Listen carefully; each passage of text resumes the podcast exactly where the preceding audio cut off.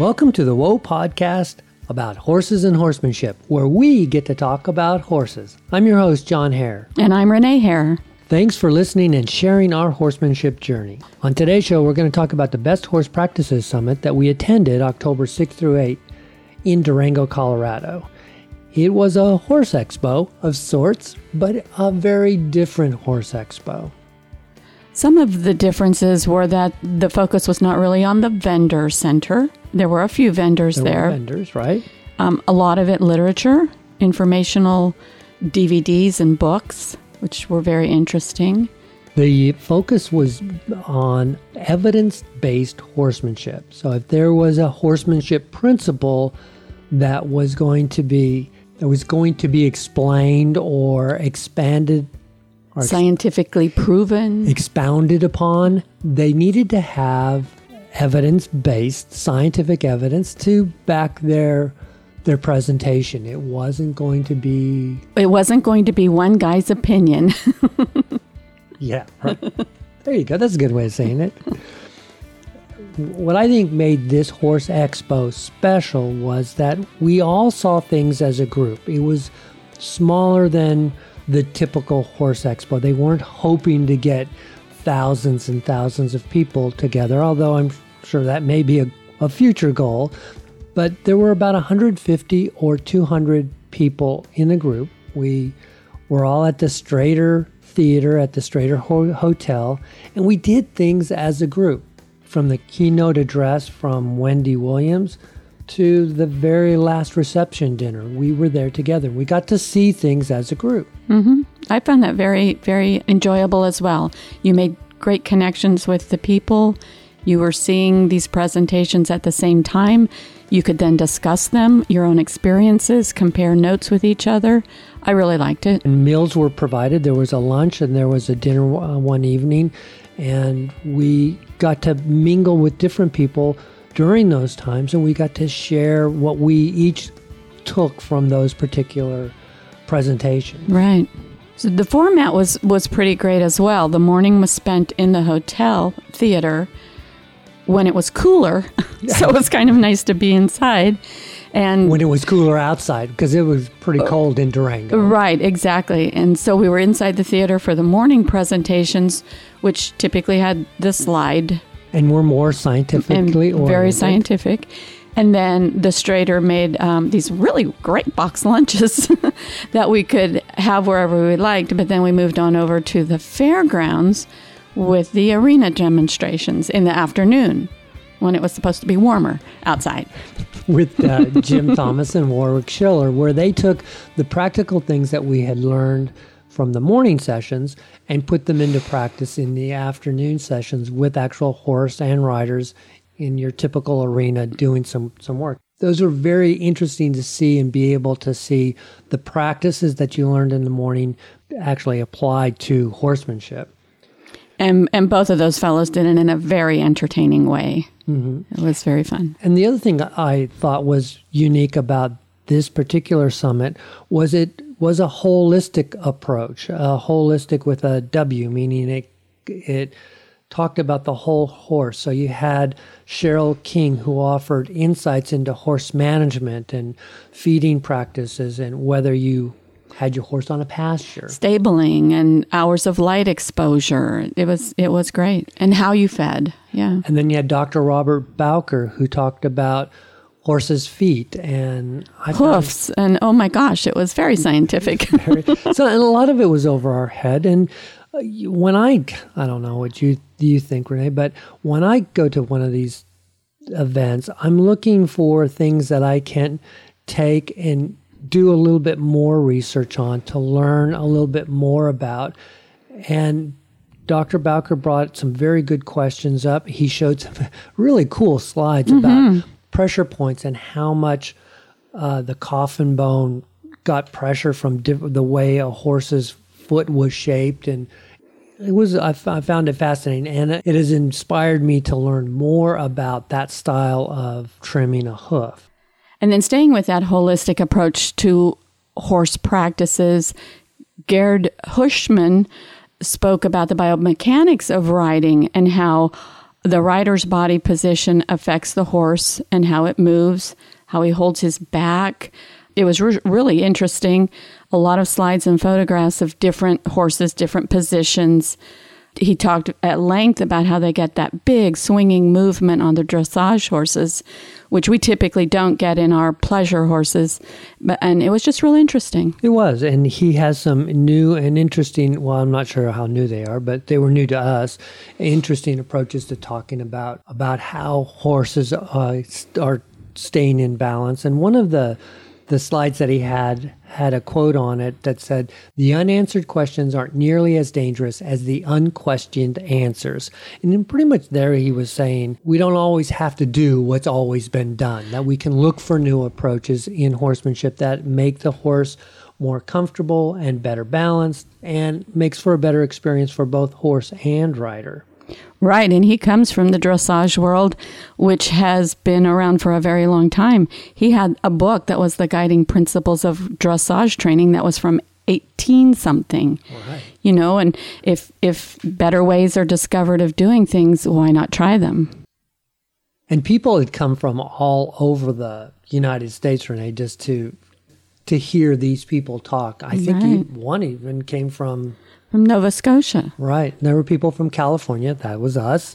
And there, there were others. East Coast, Midwest, mm-hmm. all over. We did get to meet a couple of folks that were that had a very exciting operation they were running in Nebraska. It it's called East Point Hospice.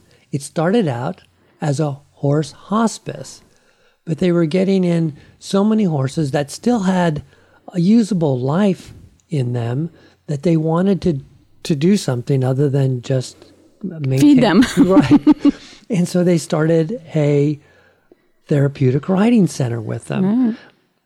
So we met Charlene and Brian Stevenson during one of the breaks, and I asked them if they could, if they would mind being recorded. We tried to find the most quiet spot uh, available, Unfortunately, the Strater's kind of a, a old time hotel. It's a busy place too. there, there were people running in and out. So excuse the noise in the background, but you'll hear you you can hear the passion and the just the love of the horse. The love of yeah. the horse that Brian and Charlene share and as they tell us about their their stable that they run and operate in Nebraska. So here's Brian and Charlene. We're at the best horse practices in, in Durango, Colorado, and we're with Brian and Charlene Stevenson from East Point Hospice. Yes, and so tell me a little bit about East Point Hospice. Well, we started in 2001 as a horse rescue, and we are a 501c3. Mm-hmm. And after a couple of years, we had so many really nice horses that people didn't really want to adopt because they were older. They might have had some unsoundnesses. And we thought, we've helped the horses. Now horses can help people. So then we started the equine therapeutic part of our program. Great. And how many horses do you have? We have 19 currently and one donkey. This is fascinating. You have a horse rescue part of your commitment and you also have a therapeutic riding center. That seems like a very interesting combination. And where do you where do you decide or do you just take in all kinds of horses? We do. We we're different that way because you're right, John. A lot of horse rescues that's just what they are. They're horse rescues. And therapeutic riding programs that's what they are. But we have found where they really come together and they help each other. So horses come to us, they're oftentimes owner relinquished um, mm-hmm. if they're mm-hmm. unable or or cannot take care of them any longer. Um, we'll take them. Uh, we take some with behavioral problems or people problems, and we try to rehabilitate and try to find them new homes that are appropriate, or if they make the cut, we'll keep them for our therapeutic program. I think that's the point, too. Not every horse that we take in is probably suitable for a therapeutic riding program. Right. Especially smaller children that don't have a lot of experience. Well, the riding is providing them more of a, a physical rehabilitation, if you will. Mm-hmm. They're not so much into the equestrian side of it. They aren't learning to be hunter jumpers or anything. Right. They're learning uh, core strength and developing other parts of their body. So it takes a specific horse to be able to do that. And so some that don't work, we can adopt out and find them a better home and, and let them go on to do another life. So like so much of the stuff that we learn through the horsemanship is just things that seem magical or mystical are, are just wow, why didn't I think of that? It isn't that mystical, it's, right. but it's there. And so when we thought, well, we'll take horses that are being given to us and then use them in a program, it was a light bulb moment. It's like, well, it just makes sense. We don't know why more people don't do it right. because it affords the uh, you know the ability for everybody to generate something from that. It's a great way to give many of these horses a second chance at at working because really horses do so much better when they have a job to do. What kind of of people do you treat in the, on the therapeutic riding center? Brian, you mentioned children. Um, do you also involve vets and uh, people with PSTD? Well, unlike, I mean, or not unlike, but exactly like the horses. I mean, every walk of life is welcome. Mm-hmm. But our youngest was about two, and our oldest was 93. So we've run the age gamut for sure. Just because of where we live, I think we don't have a lot of exposure to, you know, soldiers and military things like that. Mm-hmm. We're reaching out to that, and we're trying to develop more of that. A lot of our program in the past has been um, autism it's been Down syndrome, a lot of neurological disorders and things like that is what we see. We're getting more into the therapy. We currently have a rider who has suffered a stroke who is seeing an incredible benefit from riding the horses. Very awesome. And it was uh, it was really neat. We've had her therapist come out and, and watch what's going on, and they don't completely understand what the mechanics of it is. We don't. That's been kind of our downside. We're not scientists in the sense that we can uh, explain neurologically what's going on, the path in the brain, and that sort of thing.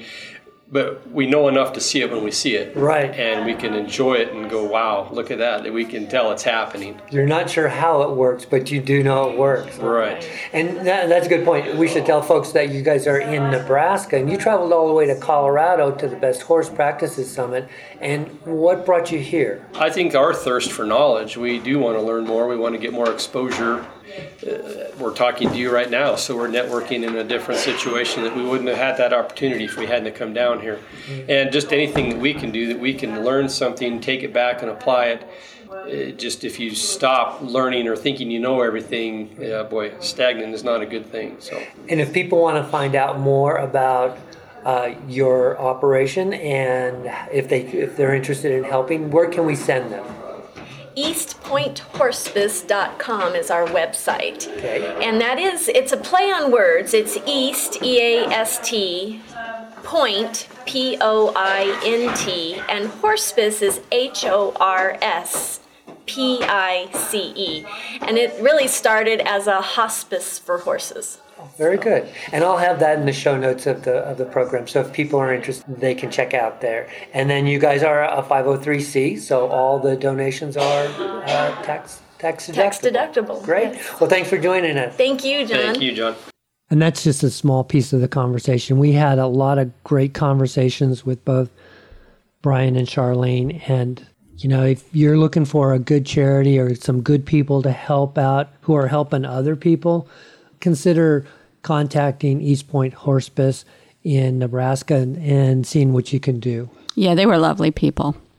One of the other people we got to talk to was uh, Letitia Glenn, who owns Natural Horseman Saddles. And of course, if you're going to make the horse comfortable and you're going to try and improve your horsemanship, you got to have a comfortable horse.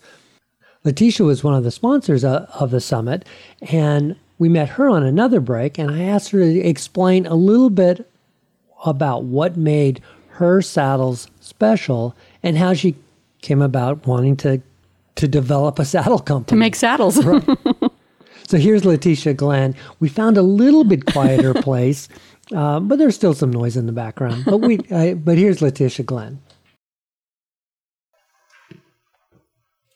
Great. So we're at the Best Horse Practices Summit in Durango, Colorado with Letitia Glenn of Natural Horseman Saddles. And tell me a little bit about Natural Horseman Saddles. Well, thank you for asking, John. Um, approximately 20 years ago, I became intrigued thanks to uh, actually my friend Linda Parelli, who suggested that saddles were hugely impactful to horses and, and, and could lead to crippling problems for horses because they impair a horse's natural way of traveling and they often put riders in a balance point that is not conducive to effective biomechanics.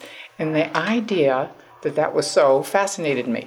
And uh, we began a, a research project of finding saddles that existed on the market and testing them on a huge variety of horses that um, studied at the time the the Parelli method. They were interested in their horse's point of view mm-hmm. um, in order to build effective relationships with them. These people who love their horses, right? And so we would bring saddle after saddle, Western and English, trying to become keen observers of the horse moving.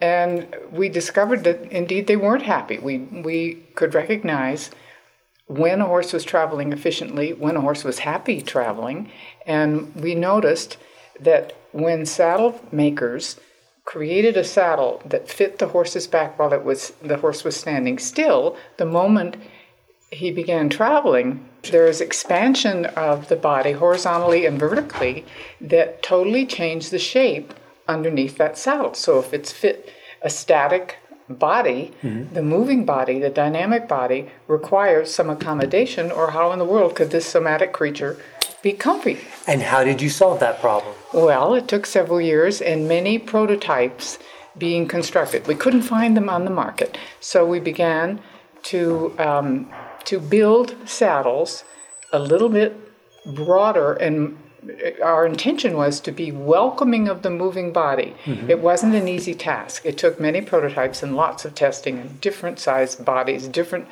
um, conditioned bodies under riders of different disciplines.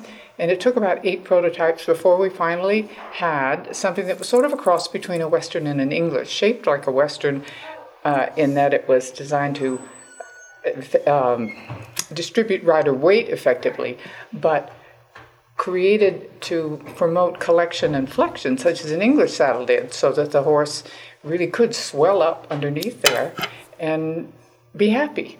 Great. And so, if somebody is looking for a saddle, what what kind of things should they look for? Well, one of the most important things is to make certain that the shoulder area is free. This, mm-hmm. The scapula itself is an enormous device. It's a mechanical structure that is drawn back underneath the front of a saddle by muscles that need to bulge in order for the rest of the horse's body to motor along comfortably. And how do they make sure there's clearance there? If you reach underneath your saddle after you're all girthed up and mm-hmm. ready to ride, and make certain, in the case of an English saddle, that the very front of the saddle or the the, the points of the tree, the internal mm-hmm. structure, um, is behind the scapulous back edge, which you can feel with your fingertips. It's the shoulder blade and the muscles that uh, surround it. If you make sure that an English saddle is behind that point and a Western saddle has the con- the front concho behind that point, right. That's step one in setting up your saddle position on your horse's body. The other thing is after your cinch is tightened, if you can't reach back underneath, high up along the tree bars, and feel all the way back to where the scapula will have to swing back when the horse is in motion, which you can discover by lifting the front leg and pulling it forward. You can feel that bulge that should happen to draw the scapula back as the leg reaches forward. If you can't feel that that's possible, if it feels tight to your hand, mm-hmm. your horse is going to hold himself stiffly carry his head higher than he should, probably drop his back, drop his abdominal structure. He won't be able to power up with his body and push up into room underneath the saddle because there's no room. Right. He won't be able to get his hindquarters deep underneath him and he will not have a happy expression on his face. That's right. now we're here at the Best Horse Practices Summit in Durango, and you you live in Colorado, right? Yes, I'm grateful. To. And what were you looking forward to most about coming to this?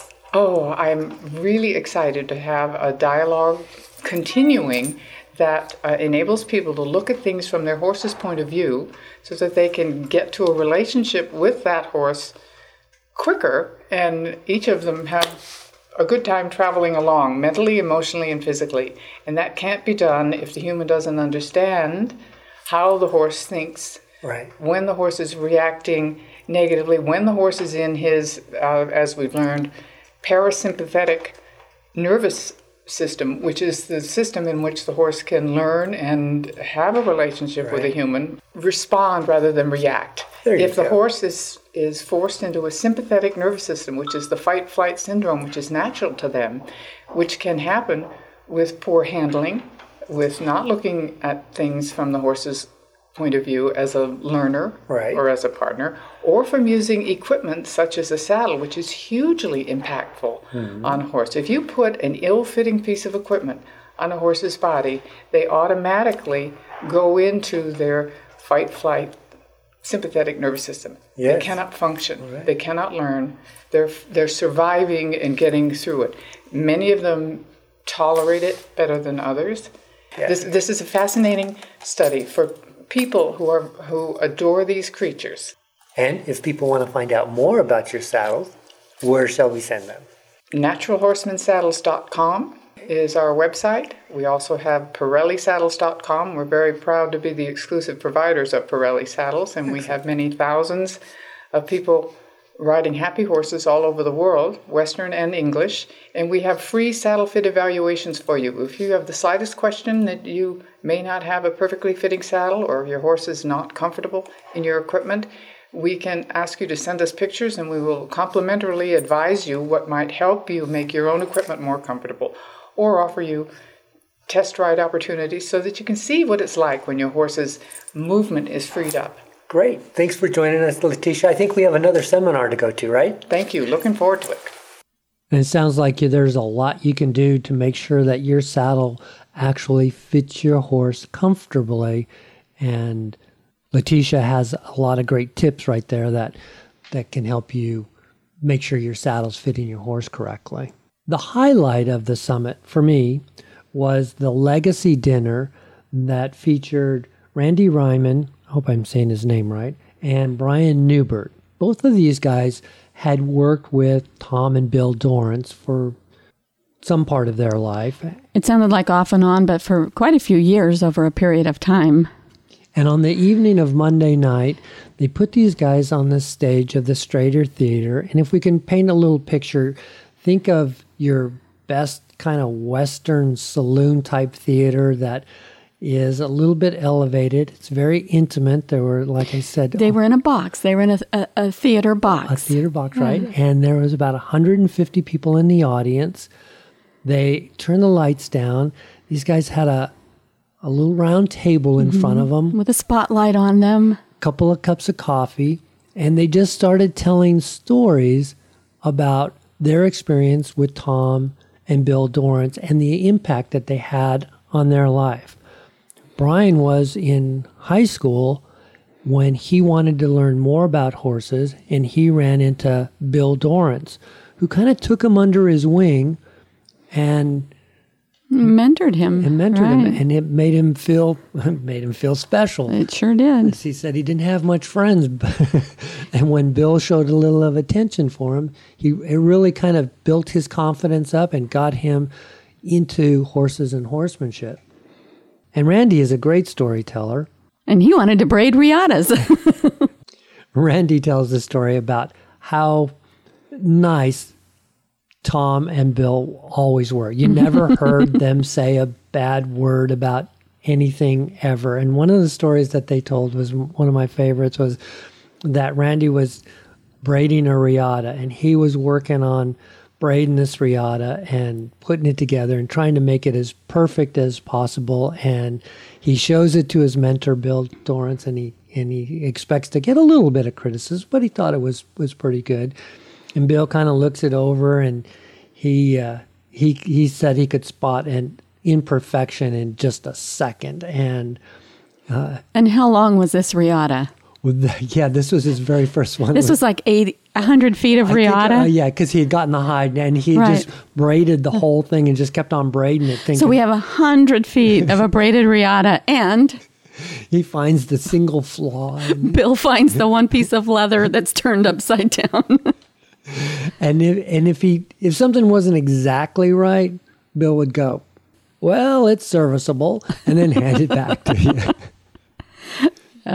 they had some great stories. That was a very fun evening.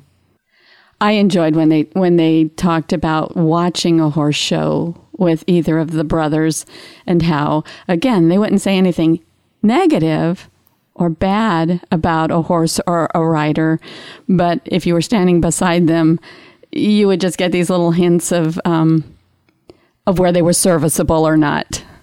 And we didn't realize that they had operated out of Salinas so the the big stock show that was there in Salinas every year was was a pretty big deal for most of the cowboys. The Dorrances didn't really have time for it, but it was a pretty big deal. And we had seen audiovisual people taping and filming the whole event, and we understand that sometime in 2018, the tapes and the videos of the Best Horse Practices Summit of 2017 is going to be available somewhere. We don't really know exactly where or when yet, but we'll keep you up to date on that. You can always check out besthorsepracticessummit.com and sign up for their newsletter. And I'm sure that when those videos or audio pieces are made available, that you'll be able to get those. They'd really be worth a look if you if you were interested in good horse practices. There's a lot of great information.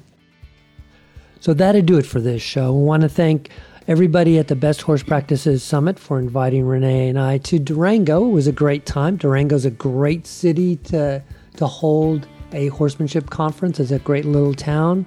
It's got a lot of wonderful little lot of Shops and restaurants and bars and places to eat and, we got to take a two-step lesson. and a train ride. And yeah, it's a beautiful place. We'd also like to thank Charlene and Brian Stevenson of East Point Hospice for joining us on the show, and Letitia Glenn of Natural Horseman Saddles. I'll have links to all their information in the show notes at whoapodcast.com. And hey, visit whoapodcast.com and sign up for the emails and stay up to date with everything that's going on. If you have a suggestion for a guest or a comment, you can email john at whoapodcast.com. Use the Apple Podcast app to subscribe to the Whoa Podcast, and you'll never miss an episode. You can also subscribe on Google Play, Stitcher, and iHeartRadio. They're all free, and they're all on WhoaPodcast.com. The Whoa Podcast is produced by John and Renee Hare with occasional research support from Robin Kane and support from you, our listeners. If you would like to support the show, visit whoapodcast.com and click on the Patreon button. Thanks again for listening and sharing our podcast with your riding buddies. Until next time, go have some fun with your horses. Bye bye, everybody.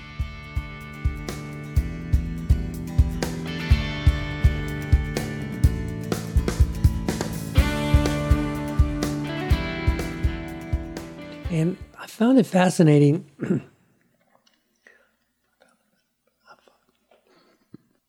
Well, that sounds fascinating, John. oh, it does sound fascinating.